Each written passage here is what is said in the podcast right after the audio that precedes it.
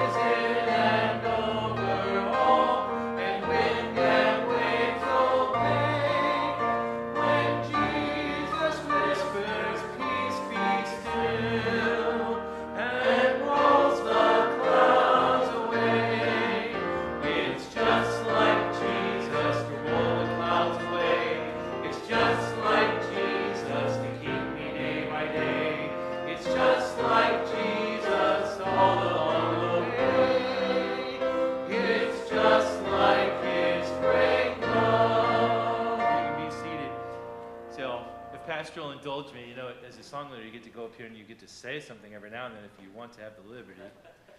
and so today I didn't have a lot going on at work. I have one new lead, which normally I have 15 or 20 people to call, and I had one today. And so what was I doing? Well, I looked at Facebook a little bit.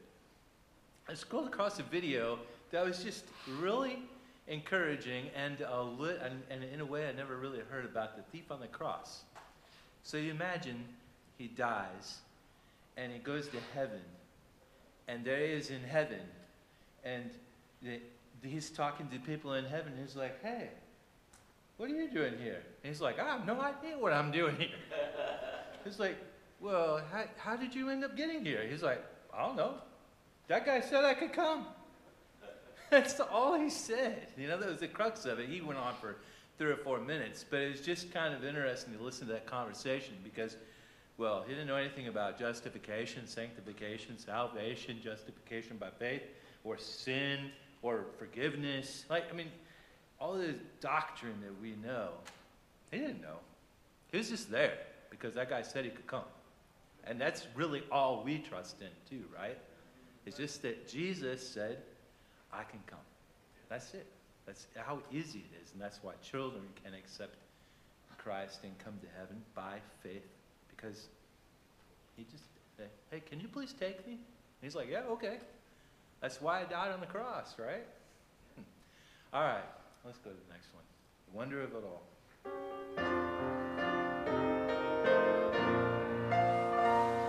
There's the wonder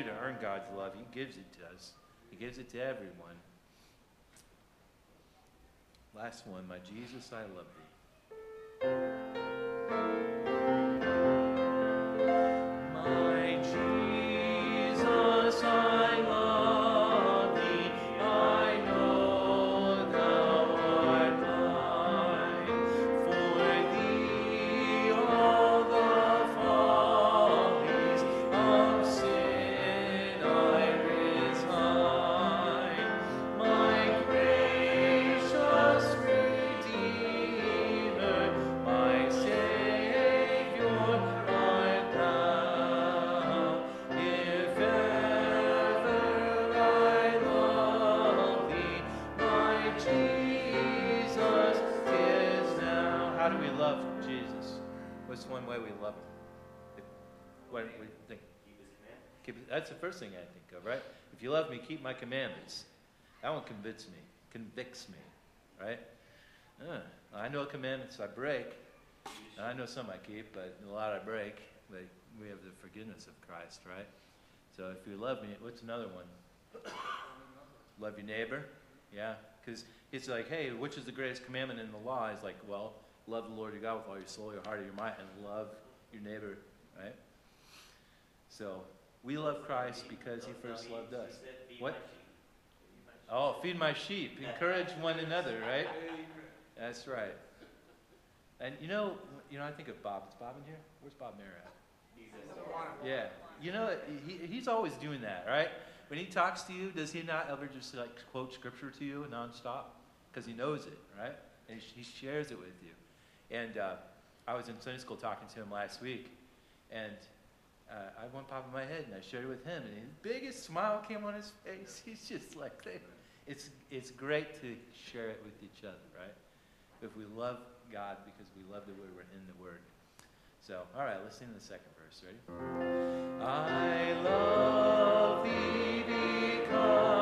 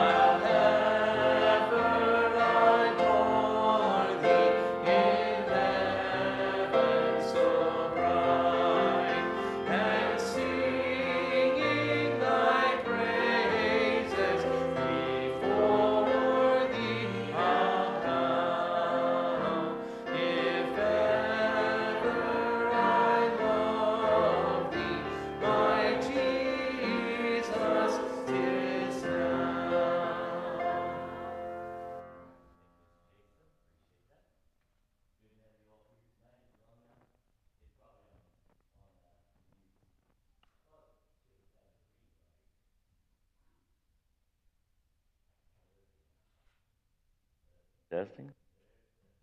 There, testing that, okay. All right, still a red light, but anyway. Uh, just a couple prayer requests before we jump into the message, then we'll have prayer afterwards. But um, John Dice, if you did not get that prayer chain, um, pull, or, uh, tore his Achilles tendon yesterday, or uh, Saturday playing basketball. He said, well, it started out as just shooting around, turned into a game, which he you know, shouldn't have done probably. But anyway, so he's uh, was seeing a surgeon today, so I haven't heard back, but uh, we'll see what happens with him. And then uh, Lori Roberts is uh, Dave Black's daughter. Uh, she has had a biopsy. They're still waiting on that. Haven't heard anything from that yet either. So, a couple of prayer requests for you just to kind of keep in mind. All right, we're going through our study, uh, Take the Lead, and uh, it's a little booklet. I keep reminding you this in case you want to get one. It's written by Robert Kurtz. And by the way, you brought up Robert Mayer, Bob Mayer. Um, he's 82. And where's he at? Working in Awana. I'm just kind of pointing that out. You know, it's like, he's what? You think he's 87? I don't know. I, I thought he was 88. He's 88 and working in Awana. Okay, so there you go. I don't know how old he is. He's, you know, but he's working in Awana. I just want to point that out. Just, I think that's really cool too. Anyway, so uh, it is a principles in biblical leadership. That's what the book is. I've kind of taken it and turned it into a preparing to be used by God concept because he's writing to his teenage son, and you're not teenagers, and most of you, uh, not no, most of you, but half of you aren't sons. So, uh, but this is just you know taking these principles, and we'll, if we'll do them in 2 Timothy chapter two, uh, it talks about how how we become a vessel that is meet, just made fit, made to fit, meet for the master's use. And the way we do that, if you read 2 Timothy 2, is to become a clean vessel, right? It's to be ready, to be prepared. And so that's what this will do for you, help you be prepared to be uh, used by God. And I just pointed out this morning, by the way, since we've just brought out Bob Mayer, uh, you know, how was Moses when God, when he started his ministry? 80. Moses was 80 when he started his ministry. Uh, and so, uh, you know, this, we're way, none of us are past God's using us yet, right? And so I'm just pointing out, so we need to be ready to be used. Uh, so here we go. Principle number 12 is be complementary. Uh, and, and uh, this is a, now again, he's talking to a teenage son. So he's trying to tell his 14 year old son just how to give compliments, perhaps, and, and uh, you know, not be mean and those kinds of things. But there's a greater context or concept of this willingness to be complementary. What does it mean, by the way, to be complementary? What does that even mean? I'm going to be complimentary. What does that mean? Okay, focus on others. Say it again. To go along with. So if something complements something, like, you know, I don't know, I'm hoping, you know, my outfit is complementary. If it wasn't, if my tie were not complementing my shirt, then it would not be complementary. It would be what? clash. It would be clashing, right? We're, and so he's trying to teach us on this basic principle. Let's not clash all the time. Uh, let's learn how to be complementary. And I want to, uh, to use that as a springboard for talking about conversation, but then I want to really teach us how to, to make a good compliment. So uh, let's take a look at this. Proverbs chapter 12, verse 18 says, There is that speaketh like the piercings of a sword, but the tongue is of the, uh, the tongue of the wise is health. Let's pray. Father, as we uh, study this together, help us to grow in your grace, to learn from it, to be able to apply these simple truths uh, to our lives so that whenever you walk into our life and want to use us, we're ready, we're prepared, we're meet for the Master's use. And we'll thank and praise you in Jesus' name. Amen. The first part of this statement is powerful, right? There is that speaketh like the piercings of us. When some people speak, it's like they are cutting you to pieces. There is that one that speaks, and it's like the piercing of a sword. I hope that's none of the people in this room. It ought not to be us. As God's people, we ought to get past that, right? Our speech should be the last part of this, but the tongue of the wise, and I love the way God says this, is health. It literally helps us in every area, it, it strengthens us, it makes us better. Uh, so when we're speaking to one another, that ought to be the result of it when he's saying to his son, be complimentary, I'm saying, let's broaden this to our speech and understand what our speech is for. Uh, in Proverbs chapter 15, verse 1, a soft answer turneth away wrath, but grievous words stir up anger. And of course, there's always these two concepts. Proverbs is a book of poetry, uh, and it doesn't seem like poetry when you and I read it, but much of poetry in the Hebrew is contrast, right? You have one, so each of these verses can stand alone, uh, and you have one thing and then the opposite. Soft answer turns away wrath, grievous words stir up, stir up anger. Uh, one's like a sword, one's health. And so that's what that kind of concept of poetry is. But Um, this one is this is a big one. Um, I, I, I wish I, I'm, I'm guessing here, but I, I feel confident in saying more than a hundred times in the 30 some years I've been your pastor that I have given this passage of Scripture as advice to someone. Uh, someone who's having trouble with their son, who's, who they're constantly, there's this friction constantly between them and their son. There's this friction constantly between them and their daughter. Husband and wife, there's constant. And I'll say to them, a soft answer turns away wrath. And they, I'm, I'm telling you, more than a hundred times, they've looked at me and in essence said, Pastor, I tried that and it doesn't work. And uh, I, am, I literally say to them, You're, you, you're really going to tell me that God's word doesn't work. That's what you're going to tell me. God's word doesn't and so then they're like, uh, no, I don't mean it that way. Well, then what are you trying to say? I don't know what else you're trying to say, right? Either it works or it doesn't. And so what we do have to do is to get to to get to an understanding of the passage, right? It's not talking about, you know, we've spent the last 17 years bickering as a family, and now I decided I'm going to put the, uh, you know, I'm going to throw this, you know, soft answer pill into the mix and it's supposed to fix all the problems. That's not the way this works. Uh, it is not. We don't spend 17 years with grievous words to stir up anger and then give one soft answer and all the anger dissolves away.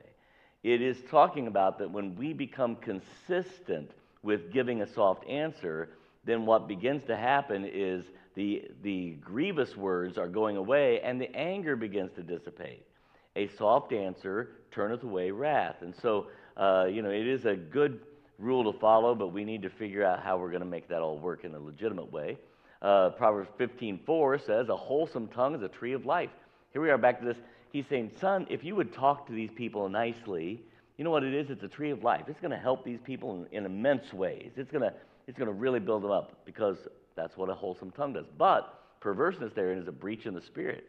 When, when we have when we're not at that wholesome tongue, then it literally is a burden on the spirit, and it begins to, to wear us down. I love Proverbs 25 11, one of my favorite passages of Scripture. I think one of the reasons my favorite passage of Scripture is because I feel like that um, it shows us the heart of God in ways that we don't normally see it.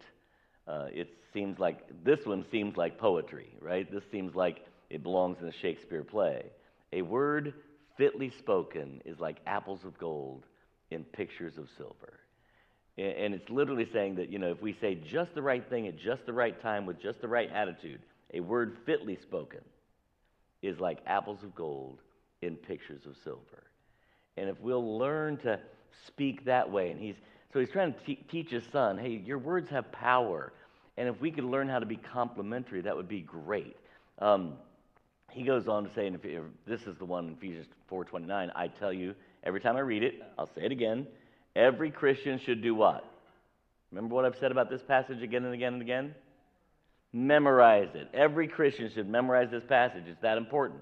Let no corrupt communication proceed out of your mouth, but that which is good to the use of edifying, that it may minister grace unto the hearer. And we sometimes read that and we think, well, I don't cuss, Pastor John. That's not what corrupt communication is. Corrupt communication is anything that doesn't edify, anything that doesn't minister grace, anything that tears down, right? When we look at when we look at someone and say, "You idiot, I can't believe you do that." That's corrupt. You know, that's tearing them down, not strengthening them and building them up. And so, you know, we he would say to his son, "Son, don't do that, right? Be complimentary. Let no corrupt communication out of mouth, but that which is good to the use of edifying, that it may minister grace unto the hearer." And uh, so these basic principles of, of speech, but we'll get to a couple more. Here's a big one right here Colossians chapter 4, verse 6. Let your speech, what you say, be always with grace, seasoned with salt. Now, what, why do we season something with salt? Tastes better. Gives it flavor, tastes better. It does preserve it, but primarily, you know what we're doing when, we, when he's talking about here, right here? Make what you're about to say easier to swallow. You know? I mean, I, think about this when I'm talking to my wife. I don't know. I think about this when I talk to my wife, and I should have been thinking about this before I said what I said. You know what I'm saying? Uh, I, I've said something, I realize that I left the salt out. We could have had the same conversation with totally different outcomes. Why did we spend the last 45 minutes feeling uneasy together? We love each other, but I failed to season with salt what probably needed to be said.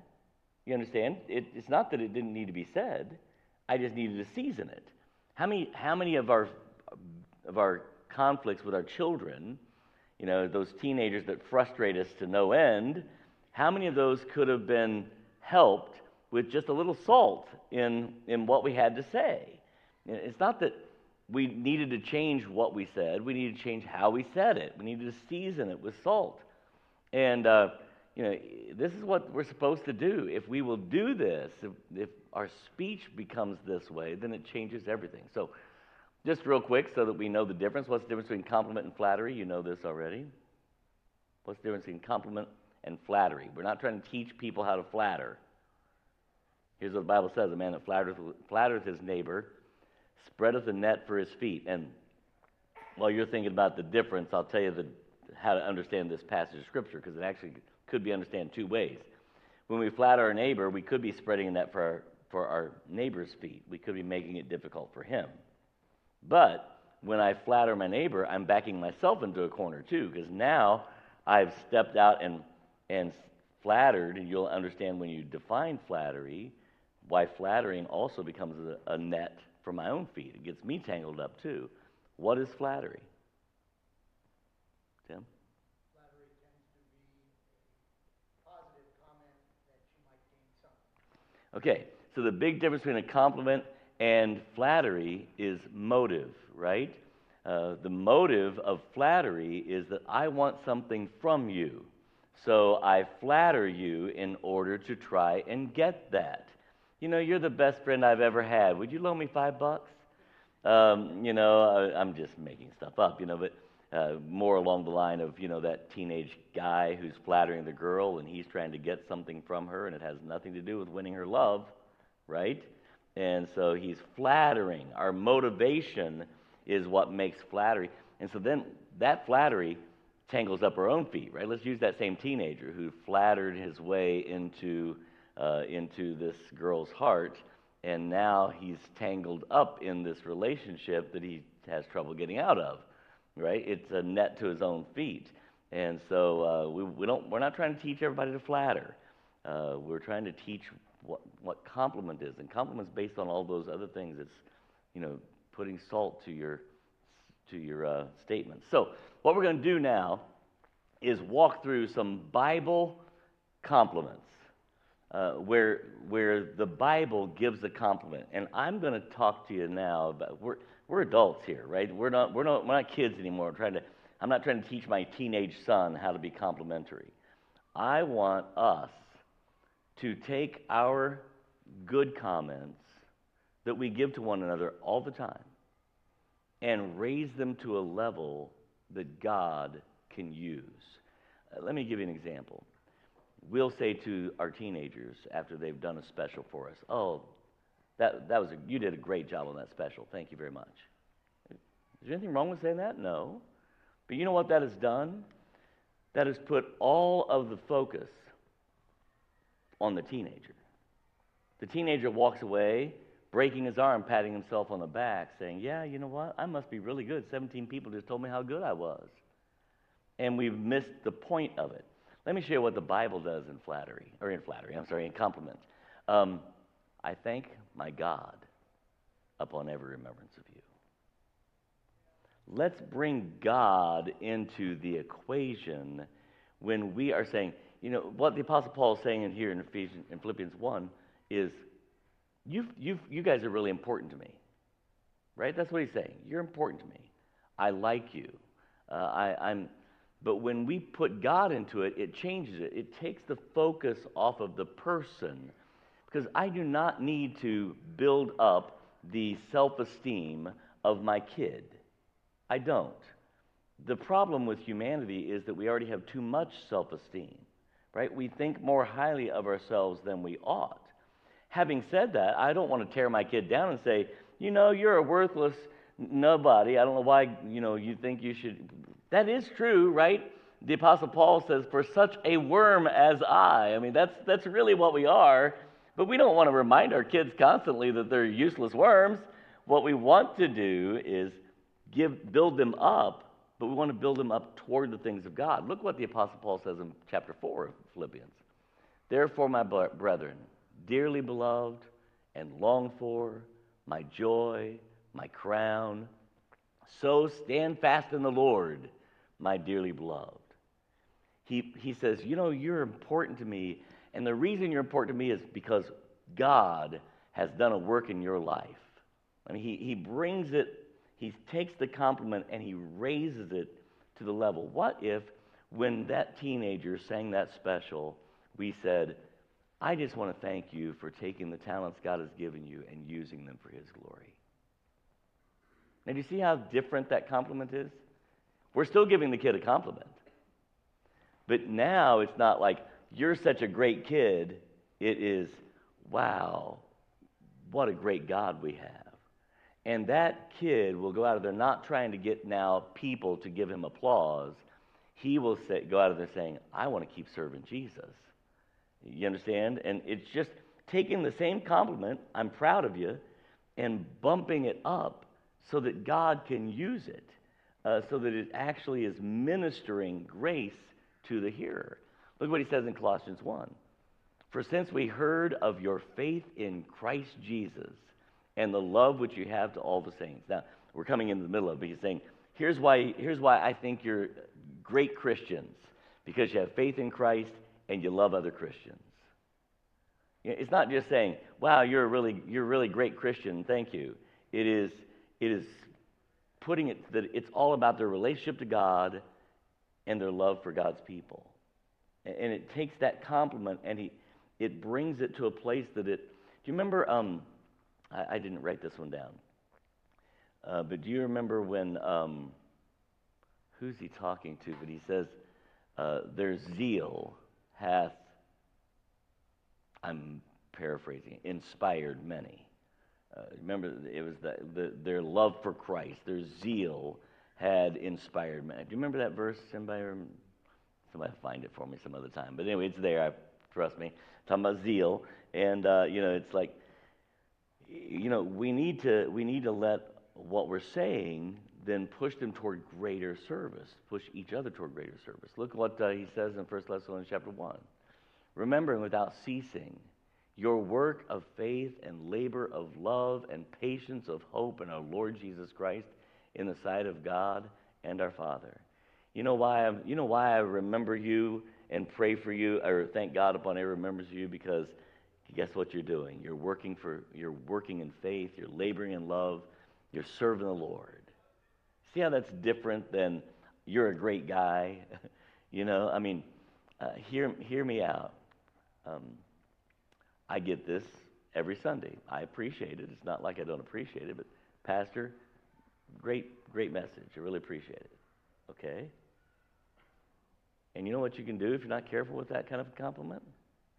Yeah, you know what? I'm not such a bad pastor. These people are pretty lucky to have me around here.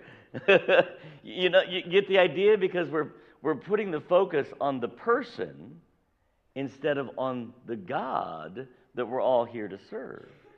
Bump the compliment up to where it, it pushes people toward greater service.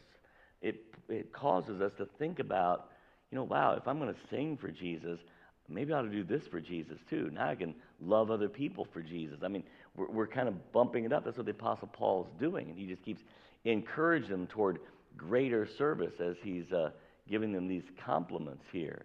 Um, in 1 Timothy chapter 1, he, this, is, this is just a big one, I think. Unto Timothy, my own son in the faith. I mean, you know, that's a huge compliment. And if we just said, You're like a son to me, that's great. But when we put the in the faith on there, it puts the context of it, right? I, I, I mean, Pastor Andrew and Pastor Brett are like sons to me. They are. And, and I love them dearly. And they're like sons to me. We spend a lot of time together, and they're like sons to me. But I don't need for them to replace my son. I've got a son, right? I, What I want them to do is to continue to grow in their faith. And so, you know, when, when I hand out compliments to them, I need to try to be careful to make sure that what I'm doing is pushing them to, to service of the Lord, not to pride. Because pride's already a problem we all fight. And so I don't want to push them to pride. I want to push them. So I'm just telling you, guard your compliment. Don't quit giving them, but add to it. Make the compliment actually something that has great power. Can you give me some some suggested compliments? If you want to give a compliment to somebody in your family or somebody here at the church, whatever, how, what's, what's something you could say? I'm, I'm asking you to think outside the box here. So, what's something you could say?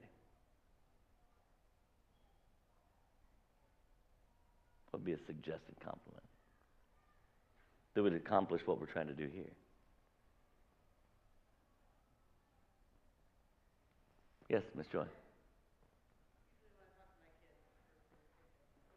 something um, that is showing the love of God or showing the kindness of God. I'll, I'll say it like that. Right. So that, that is showing that is showing God's love to your sister. That is showing kindness to your sister. You know, awesome job. The first song we just sang would be a great phrase to say to your kids and grandkids. You know what? When you did that, it, that's just like Jesus. Wouldn't that be something to say to your kid? You know, I, I could see Jesus doing that right there. And now I'm telling my son that I'm proud of him, but I'm encouraging my son to be more like Jesus, right? That's just, what are you going to say, Scott? Oh, whoever it was. I saw a hand back there. Robert? Your message tonight really spoke to me on how to be complimentary. Thank you. They,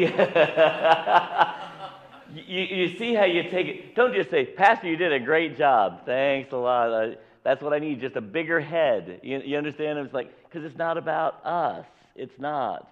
And when we take that and we, we just bump it up and we make, a, we make our compliment have more meat, uh, that's the challenge. It's not easy. This is, this is not easy. But if we'll take those principles of letting your, salt, your, your speech be seasoned with salt, of uh, letting your tongue be healthy and letting your uh, soft, speaking with a soft answer and having a wholesome tongue and a word fitly spoken, let no corrupt communication proceed out of your mouth.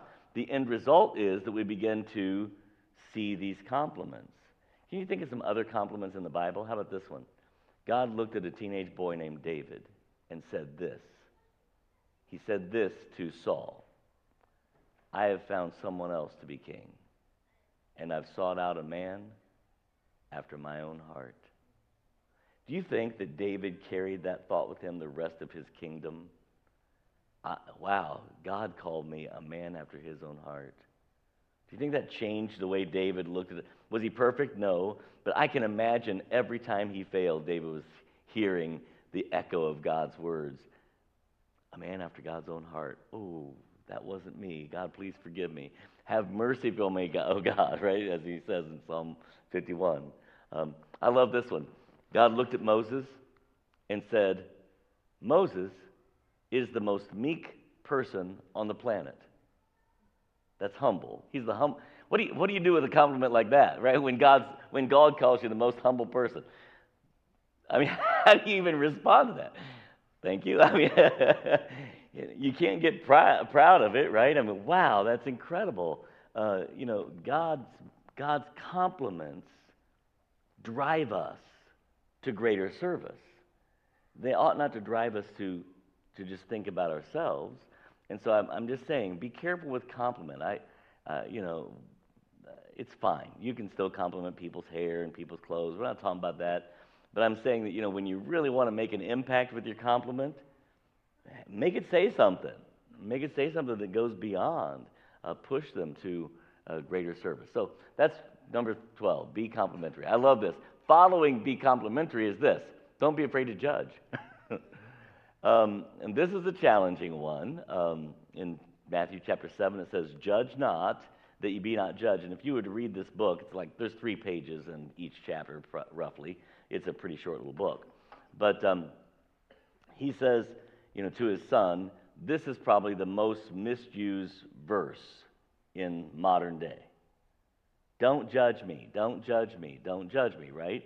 And, uh, and that's what people get from this verse, and they're missing really the greater message of the chapter. You have to read the chapter because that same chapter, just a few verses later, says, By their fruits ye shall know them. So we're called upon to determine whether their fruits are right or wrong. And so krino is the, is the Greek word there. It means to distinguish, to decide. It also means to try, to condemn, to punish. Same word used both ways in the scripture. And in fact, in this passage, in Matthew 7, it's used both ways uh, in this one chapter. But it says, judge not, that you be not judged, is literally going to the last part of that definition. Our job is not to condemn, not to punish. That's not what my job is, right? I'm not to, I'm not to judge, but I am to discern. I am to by their fruits I shall know them, to be able to decide things that are right and wrong. And so the basics, the basis of this chapter for him is, son, don't be afraid to make a decision, right? Here's what he's saying. Don't be afraid to make a decision. The verses I'm about to show you, all of the verses contain the same Greek word. And it's going to be interpreted different ways, translated different ways. And I want you to see this because it's really talking about making decisions we need to be people who know how to make some decisions. So take a look at this one Romans chapter 14, verse 5. That word underlined, esteemeth, is the same krino that means to judge. He says, One man esteemeth, decides, makes a decision that one day ought to be held higher than another. So, you know, I'm going to just tell you in our day and age, we say, you know, Christmas and Easter and Thanksgiving are more important to us than other days of the year. Uh, and we set them aside and we celebrate them uniquely because we say what they represent, right? But another guy says every day ought to be the same. I mean, the reality is, isn't the birth of Christ important to me every day of the year? And isn't the resurrection of Christ important to me every day of the year? And ought, ought I not to be thankful every day of the year? And so one guy says, I'm going to set these aside and I'm going to celebrate them uniquely. And the other guy says, I'm not going to celebrate them uniquely because I think every day ought to be uh, equal and, and the same.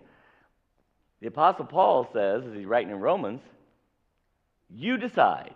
You decide. And he finishes out with, let every man be fully persuaded in his own mind. And it's an interesting concept here. But don't be afraid. He's trying to teach his son, don't be afraid to make a decision. And you don't always have to agree with everybody else in your decision making. One guy might think this way, and another guy might think this way, and it's okay. But don't be afraid to make a decision. Use the knowledge you have and discern. To discern. Now, when we go back to Matthew chapter 7, and we're talking about that, that judging, you know, we're not supposed to judge, to condemn. Um, it's not my, my job to judge and condemn.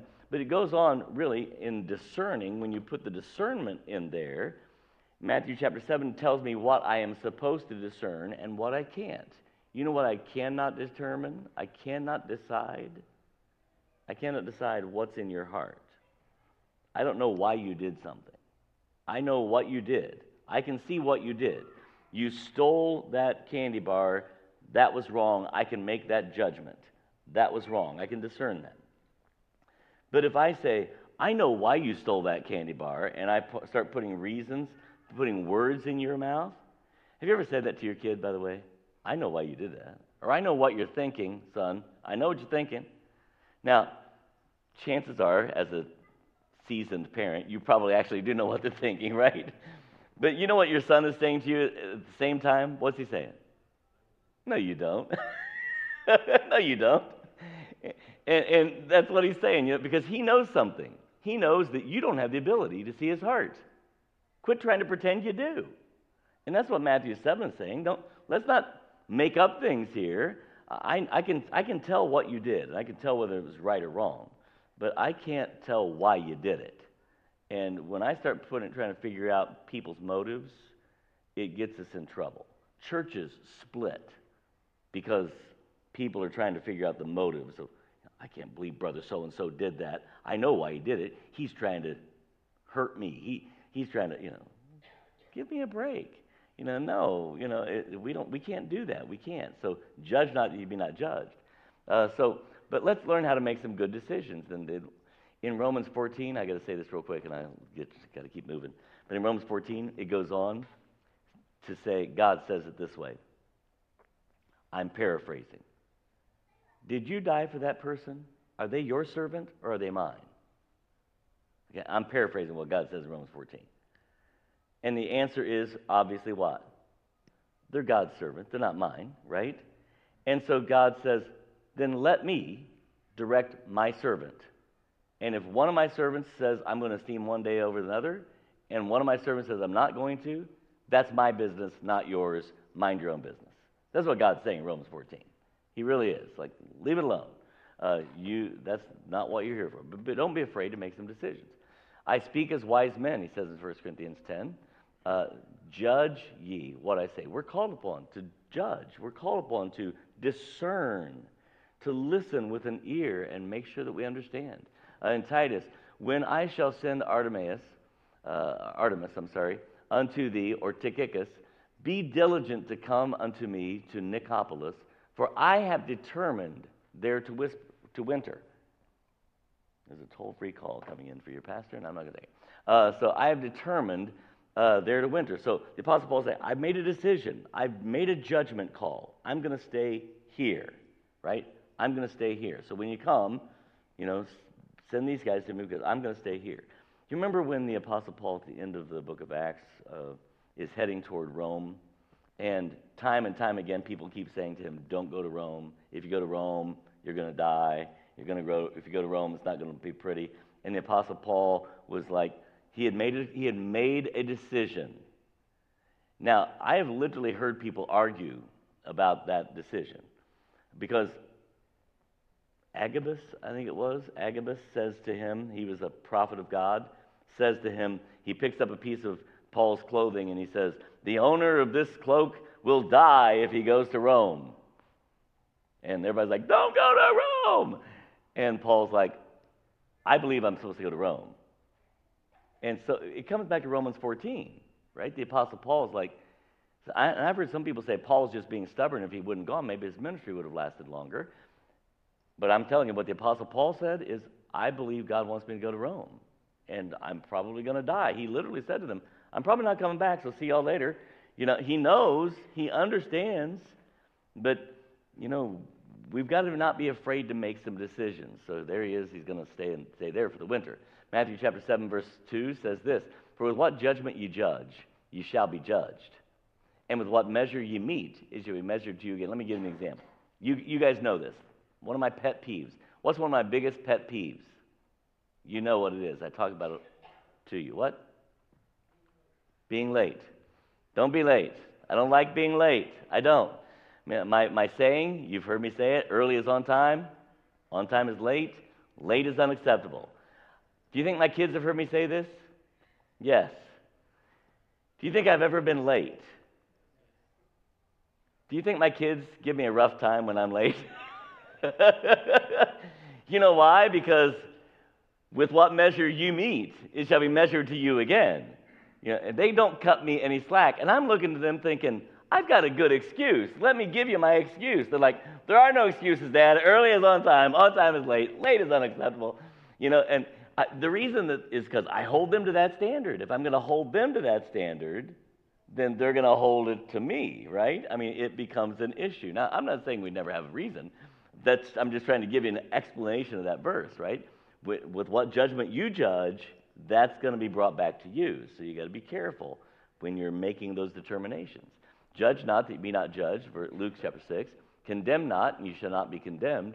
And I love how he ends it. Forgive. He, he ends it on the positive. And you shall be forgiven. You know, if, if we want to be judgmental, it comes back to bite us. It does.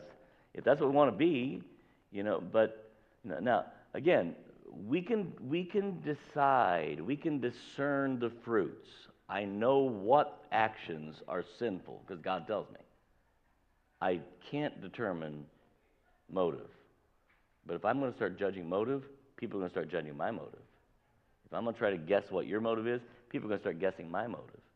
Have you ever? You can be honest with me. It doesn't bother me. Have you ever heard me preach something? You think, I wonder what. I wonder why he's saying that.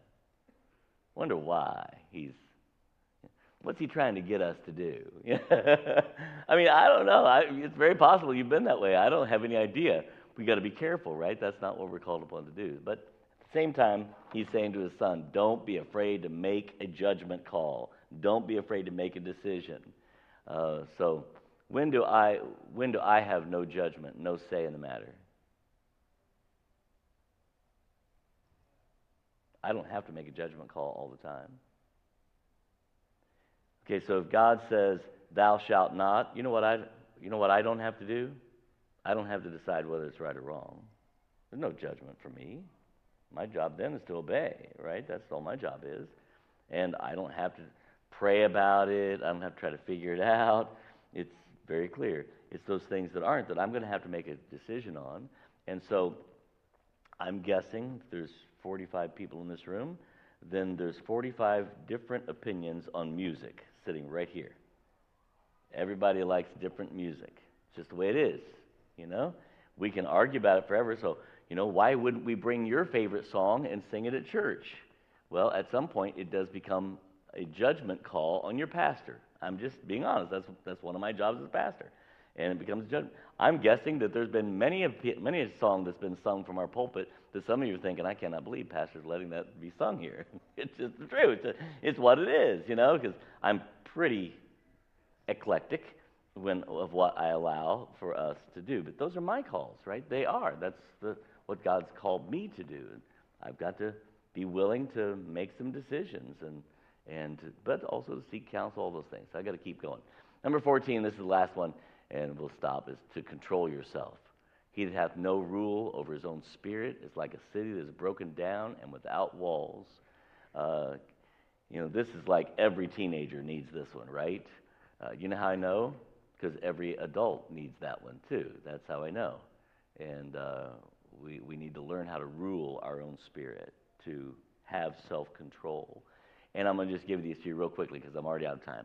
How is self control exposed? Here's what the Bible says about our words In a multitude of words there wanteth not sin, but he that refraineth his lips is wise. People who talk and talk and talk and talk and talk and talk and talk and talk, they're showing us something about their self control. So if you could sum up Proverbs 10:19 in two words, what is God telling us? You're nice. Shut up, right? God's, God's like, just shut up. Do you ever just want to say that to somebody? Would you just shut up? Maybe you've actually said it to somebody. I don't know. You know, because they just won't. Have you ever this? I know you've done this to one of your kids, right? Now, son, you better you better not say another word. Just. And then he keeps, son, I'm telling you, you need to stop. And he said, all right, that's it. You've crossed the line. Finally, like, you know, they can't stop. They just can't stop. This lack of self control. If you and I would just watch our words, do our words expose a lack of self control? Have you ever said something when you're driving, only to hear your three year old say it back at you, and you realize you probably shouldn't have said that? Now, I'm not talking about really bad stuff. I'm like, that stupid idiot, I can't believe it. You know, we don't let our three year olds talk like that in our Christian homes, right? We're saying that to the driver because we're not thinking they're paying attention. And then two days later, we hear them call their little sister a stupid idiot. We're like, wait a minute, where'd you? Oh, I know where you got that. From a dad who wasn't exercising self control. That, you know, that diarrhea of words that we've got. Food. the Bible says in Proverbs, uh, put a knife to your throat if you're a man given to appetite. We need to learn how to control our appetite. These, these are things that just tell us are we, are we self controlled? Our temper. He that is soon to angry dealeth foolishly and a man of wicked devices is hated. Are we soon, are we, do we get angry quickly? Uh, I'm, I'm just being transparent. I, I can put up with you people forever, it seems like. But there are three people on this planet that can get under my skin in about 15 seconds my wife, my son, and my daughter. And I love them to death. You understand? I'm, I'm, I love them to death. But I, I'm like, what is wrong with this picture? How in the world does this work? It doesn't. It just is God revealing to me, John, you've still got some things to work on, buddy. Don't give it up, right? You've still got some things to work on. How is it that I can be so short with my wife, who I love more than anybody else on the planet? How can I do that and put up with so much from the teenagers that I teach every day at Suburban? You know, wait a minute, how can I do that? That doesn't make sense. But God's just trying to expose. This is where you still need to be working, John. Don't be soon to get angry. Uh, Luke chapter 16, we're talking about money here. If therefore you have not been faithful in the unrighteous mammon, mammon is money, then how can we commit to you true riches? How can God trust us with souls and the scripture if we can't even handle money? And so he's just given us some real, there's just some simple things that would just tell us are we, how, how are we doing with self control? What are our words like? What is our approach to food? What's our temper like? What's our approach to money? God's trying to teach us some things. The ultimate is to be self controlled, right? And so uh, when we do these things, add these things to our lives, we become more useful. God steps in, whether we're Moses in our 80s or whether we're, you know, Samuel in not a teenager yet. And God's saying, I'm going to use you. I'm going to use you. And we need to be clean vessels, fit for the master's use, ready to be used by God. So we'll uh, break up into uh, some prayer groups. Don't forget John Dice and Lori Roberts. Anybody else have anything you need to share with us to uh, pray about tonight together? Just real quick, two uh, missionary updates. The Wrights are probably in the air right now. The Wrights should be going to South Korea, so pray for their travel mercies. Yep. Who? The Taylor's, The Taylors just announced, so they're, they're recent ones that we've just taken on. So the Taylors just announced they're having a baby. So congratulations to them.